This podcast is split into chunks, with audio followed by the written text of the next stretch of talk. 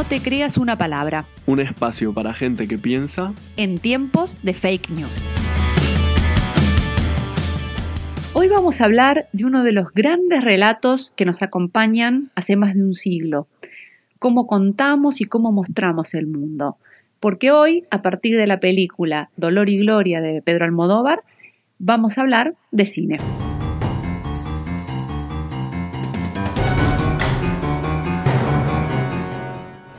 La película Dolor y Gloria la estábamos esperando con mucha expectativa. Yo la verdad que soy bastante fan de Almodóvar y la hemos visto ya los dos.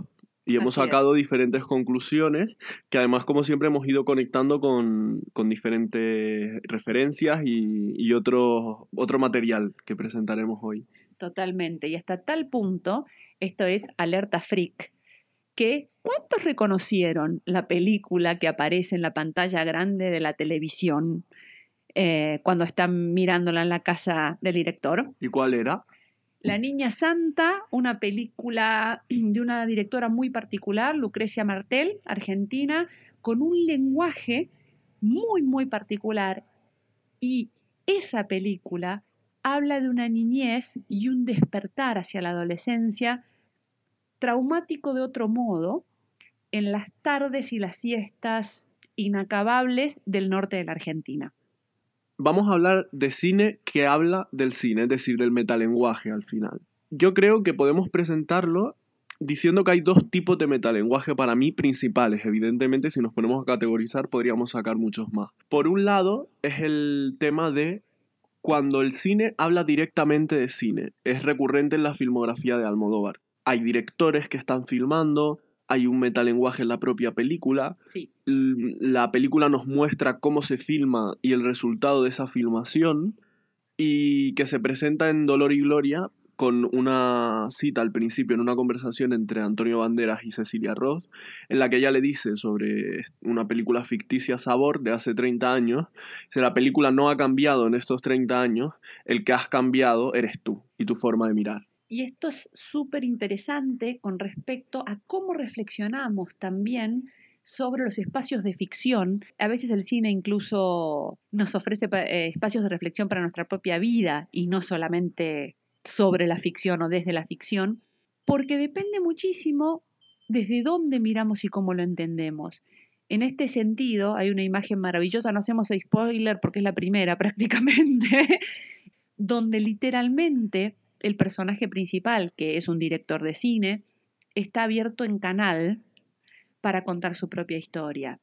Una maravillosa referencia a tantas, pero no podemos olvidar aquella de fines de los años 20 de un perro andaluz, donde Buñuel y Dalí nos ofrecían un ojo cortado, que a mucha gente le produce hasta pavor el día de hoy, pero que realmente nos invitaba a mirar, a comprender, a interpretar de otra manera. Y ese mirar de otra manera en la película de Dolor y Gloria es evidente desde la primera escena, ¿no? Esa, esa escena de, que comentas tú de abrirse el canal, y ahora no haremos spoilers sobre, sobre el final de la película, pero digamos, a medida que avanza la película, vamos reinterpretando lo que hemos visto.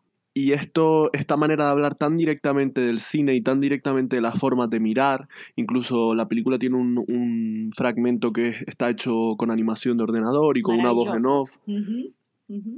Eh, Pedro Almodóvar constantemente nos está hablando sobre el cine y sobre la importancia, yo creo, del cine para él, en su vida, de, cómo ha sido casi una, forma de, salvación. Y me gustaría introducir aquí una cita de Kubrick, que ahora comentaremos brevemente la exposición, el CCCB que, que ha concluido, que dice Kubrick que el completo sinsentido de la vida fuerza al hombre a crear su propio sentido. de otra, entre otras maneras, a, partir del cine y a partir del relato cinematográfico. Absolutamente. Y esto conecta con el primer episodio cuando hablábamos de Cosmópolis, porque si uno no se narra o si no tiene su propia voz, es decir, su propia reflexión y su propia búsqueda de sentido a lo largo de la vida, te narran externamente, es decir, que te imponen, incluso sin que te des cuenta, qué es lo que vas haciendo a lo largo de tu vida. Por eso la reflexión, por eso el espacio de pensamiento sigue siendo tan importante. Yo creo, y por eso era un poco idealista, pero si ya a esta altura del partido sigo siendo igual, ya, ya estamos perdidos para siempre, que uno realmente puede cambiar el mundo con su pequeño aporte desde el hecho de cambiar su vida y la que los y la, aquella de, la, de quienes los rodean. Por eso justamente nos encontramos nosotros en un espacio de educación, yo por eso doy clases. Creo que siempre se puede plantear y plantar algo. Y esto depende simplemente de nuestra curiosidad y nuestra capacidad de estar alertas. Mejora nuestra vida y así la de los de alrededor. La película es un, un, ejemplo, una, una forma de, de, poner delante de la mirada de muchísimas personas eso que tú comentas, ¿no? El director de cine Salvador Mayo, de, que es el protagonista, constantemente vemos que subraya citas de libros, que él mismo va al cine, que escribe monólogos que nunca serán narrados. Yo, yo creo que de alguna forma esta película apela mucho y, y, hay mucha gente que puede conectar porque se sienta profundamente identificado, ¿no? Con esa, esa sensación de soledad, podríamos decir. Almodóvar se lo llamas a la parte romántica, ¿no? De, de la soledad, del, del, escritor romántico.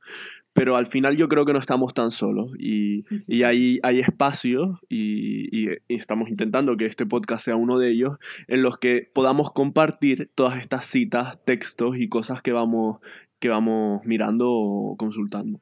Totalmente el espacio de reflexión siempre, siempre es garantía para llegar a hacer algún cambio. Y los cambios a la larga siempre son positivos, aunque cuesten en su momento. El tema es darnos el espacio para pensar y reflexionar y no creernos todo lo que nos cuentan. De ahí el nombre de este podcast, ¿no? Vamos a pasar a comentar. Al principio decíamos que había dos formas en las que el cine habla del cine. Uh -huh. La primera sería esta de hacerlo de manera directa, como Almodóvar, y la segunda, para mí, sería cuando el cine está hablando del propio lenguaje cinematográfico por la forma en la que utiliza ese lenguaje. Uh -huh. Se me ocurre Kubrick, eh, a raíz de esta exposición que termina el CCCB, cuando, por ejemplo, en, en, The Killing, Atraco Perfecto, creo que, creo que en Argentina tenía otro nombre, ¿verdad? Eh, sí, Casta de Malditos, en toda Hispanoamérica. Y en esta película, Kubrick, a través del montaje alterno, con constantes flashbacks y, saltos al pasado y al futuro, va jugando con la temporalidad, demuestra en 1956 que además de la parte estética que tenía el cine negro de la época, él conocía el lenguaje profundamente y conocía las posibilidades del lenguaje y que se podía narrar mmm, este tipo de historias de otra manera. Esto es alucinante con respecto al cine, a todo este fenómeno de buenas series que tenemos en los últimos años, eh, a todo lo que es el lenguaje audiovisual, pero a mí no puedo evitarlo, me llama una reflexión. ¿Conocemos el lenguaje que usamos en lo cotidiano? Esto también es fundamental para que no nos hablen, como decíamos hace un rato. El lenguaje o el medio nos da las posibilidades de jugar y de transmitir los mensajes de otra manera o incluso crear nuevos mensajes. En este caso, Kubrick es una, una referencia que, citamos y que trabajó esta parte más estética, pero se me ocurren también directores como Godard y, toda la Nouvelle Vague que también están hablando del cine cuando rompen la cuarta pared y, y, apuntan con una pistola a cámara, con los movimientos que hacen de cámara, la cámara desencadenada, que sería los personajes utilizando la iluminación del día, habla, habla del medio. Y directores más actuales, como Tarantino, que lo hace también mmm, recreando su, sus escenas favoritas y recreando a sus directores favoritos. Y este tipo de, de, lenguaje que habla del propio lenguaje de metalenguaje, creo que es profundamente interesante para plantearnos qué es lo que estamos viendo. Y qué es lo que estamos pensando y cómo llegamos a eso. El caso de Tarantino es especialmente interesante porque ahí tenemos un ejemplo de un estilo absolutamente personal que se convirtió en un género ¿De qué género son las películas de Tarantino? Películas de Tarantino. Y que además, algo que a mí me encanta de Tarantino es que es un director sin prejuicios. Bebe de las fuentes más diversas. Por eso su lenguaje ha trascendido y se ha convertido en un género en sí mismo. Visualiza cosas que en el alto cine tradicional antes de él no se podían contar o no se contaban habla de cosas que a lo mejor no aparecieron este, antes, sin ningún tipo de prejuicio, haciendo su propio collage y planteándolo, cosa que es muy interesante porque aquello de lo que no hablamos o aquello que no visualizamos terminamos por pensar que no existe. Y eso es muy peligroso. Como último director, después de este repaso a Tarantino, por, no por mi parte, porque podríamos estar hablando eternamente, el caso de Hitchcock. El caso de Hitchcock, que también creo que es un caso en sí mismo, es decir, es un director que se debe estudiar no, no clasificando a sus películas dentro de ningún género, sino como director, como, como islote. Y no solo las escuelas de cine, debería entenderse a Hitchcock en todas las, las humanidades, diríamos. Y, ver las películas de Hitchcock es una reflexión sobre el, sobre el propio cine, pero yo diría sobre la propia vida, sobre la propia manera de mirar. Porque aunque es un director comercial al final, es un director que busca el thriller y jugar con el espectador, siempre se, le conoce como el director por excelencia del, del juego con el espectador. Cuando en Psicosis muere la protagonista. Bueno, es un spoiler esto, pero creo que se puede hacer, se puede hacer spoiler de psicosis. Después de tantas décadas estamos habilitados cuando muere la protagonista en mitad de la película, pierdes el elemento de identificación. Esto es una terminología más técnica, pero bueno, que, pierdes con, con quien tú te identificabas en la película. Siempre tiene que haber este personaje. Pero lo, que, lo curioso de Psicosis es que el elemento con el que te identificas, el personaje con el que te identificas, es el psicópata. Hay una escena en la que Norman Bates está esperando a que el coche se hunda en el pantano y de repente el coche se queda atascado y hay un juego entre coche, cara de Norman, coche, cara de Norman. Y cuando finalmente se hunde y vemos la cara de Norman con alivio y con una cierta sonrisa irónica o pícara, nosotros nos alegramos y nos aliviamos y sentimos el mismo alivio que él, porque nos estamos identificando con el psicópata. Y yo creo que este, este que ahora es muy actual en series como Breaking Bad, como House of Cards, está hablando del propio lenguaje. O sea, el lenguaje es capaz de hacer que te identifiques como un psicópata que quieras que no pillen al malo, que quieras que el malo se salga con la suya. Y eso creo que es intrínseco al, propio lenguaje cinematográfico en la forma en la que la plantea Hitchcock, porque otros lenguajes podrían plantearlo de otra manera, ¿no?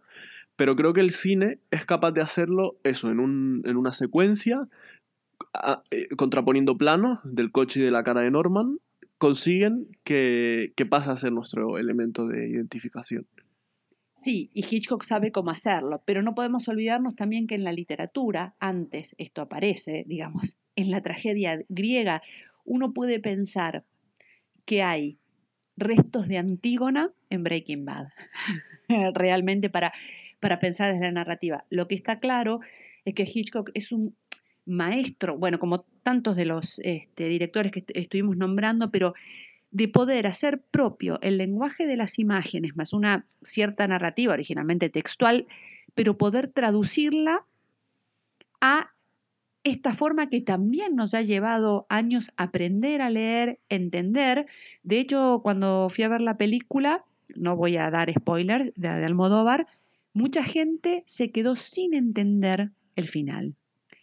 Hace falta un espectador activo así como hace falta un lector activo en la, en la buena literatura, la que no es simplemente sencilla y me cuenta algo muy fácil de seguir, y que evidentemente si hay un buen director, un buen escritor, un buen emisor en sentido amplio, que me está poniendo en juego las mejores posibilidades del lenguaje, yo también como lector, espectador, seguidor, puedo poner mis mejores herramientas a la hora de entenderlo.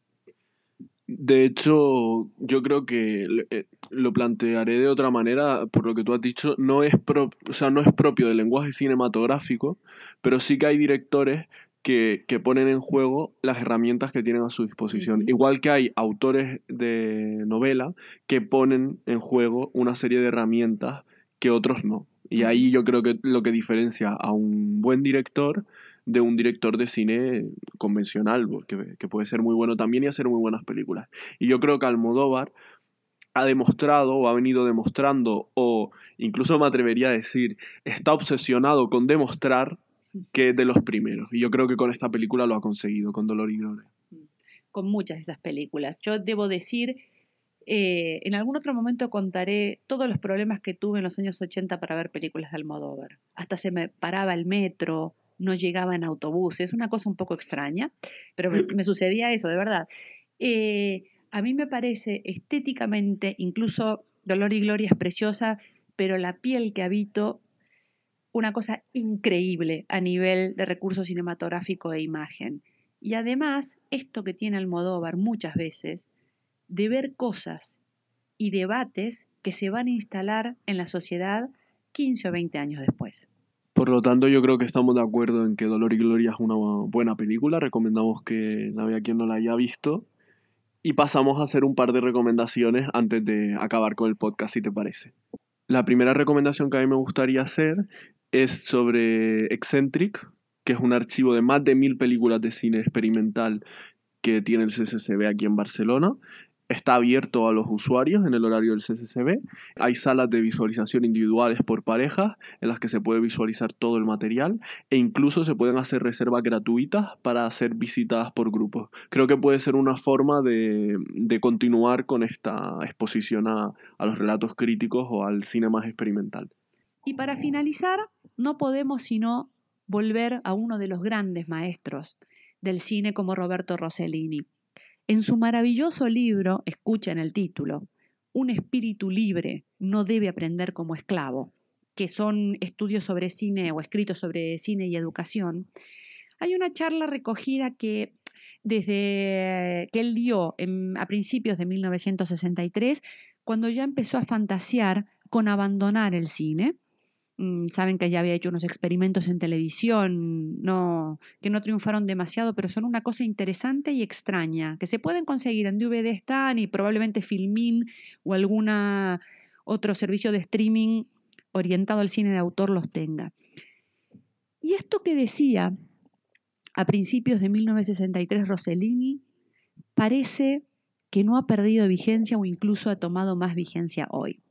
En este sentido, esperemos que no nos demanden por leer algo de, un libro con las nuevas leyes de Internet. De momento creo que podemos hacerlo y lo queremos compartir. En esta conversación sobre la cultura y el cine, dice Rossellini, la crisis de hoy no es únicamente una crisis del cine, sino crisis de la cultura. El cine, medio de difusión por excelencia, ha tenido el mérito de hacer palpable esa crisis, ponerla en evidencia. Por tal motivo quiero retirarme de la profesión y pienso que lo que ahora procede es prepararse con toda libertad a replantear todo desde el principio, para reemprender el camino sobre bases completamente nuevas. En mi opinión, esta crisis de la cultura es general. No se limita exclusivamente a nosotros, se extiende a todo el mundo. Por todas partes vemos masas de hombres forzadas a convertirse en pedazos de tubo digestivo de esta imperante civilización del consumo. Llegará un momento en que hasta el cerebro acabará por atrofiarse. Lo que procede, por tanto, es empezar otra vez a razonar a partir del abecedario. Si queremos llegar realmente a comprender las razones profundas de la crisis que atravesamos, hay que volver a empezar el raciocinio por las cosas más elementales. Al término de la guerra nos encontramos como en un desierto. No había quedado nada en pie. ¿Cómo consiguió el cine neorealista con tal rapidez hacerse tan vivo e importante? Pues porque tuvimos el valor de mirar las cosas con ojos inocentes, tal como eran. Porque arrancamos otra vez desde cero, sin preocuparnos muchos de filosofar sobre lo que habíamos pasado, sin pretender hacer poesía a costa del dolor que habíamos sufrido. Esto ocurrió porque había en nosotros una gran carga de sinceridad y porque, al partir de cero, se miraba y se describía, sin falsos intelectualismos, el horizonte que se abría a nuestro alrededor. ¿Qué más decir que los invitamos a pensar en esto, sobre todo con las jornadas de elecciones que se nos vienen en España? Hasta la próxima. Porque además estoy convencido de que tiene que haber un próximo episodio de No te creas una palabra.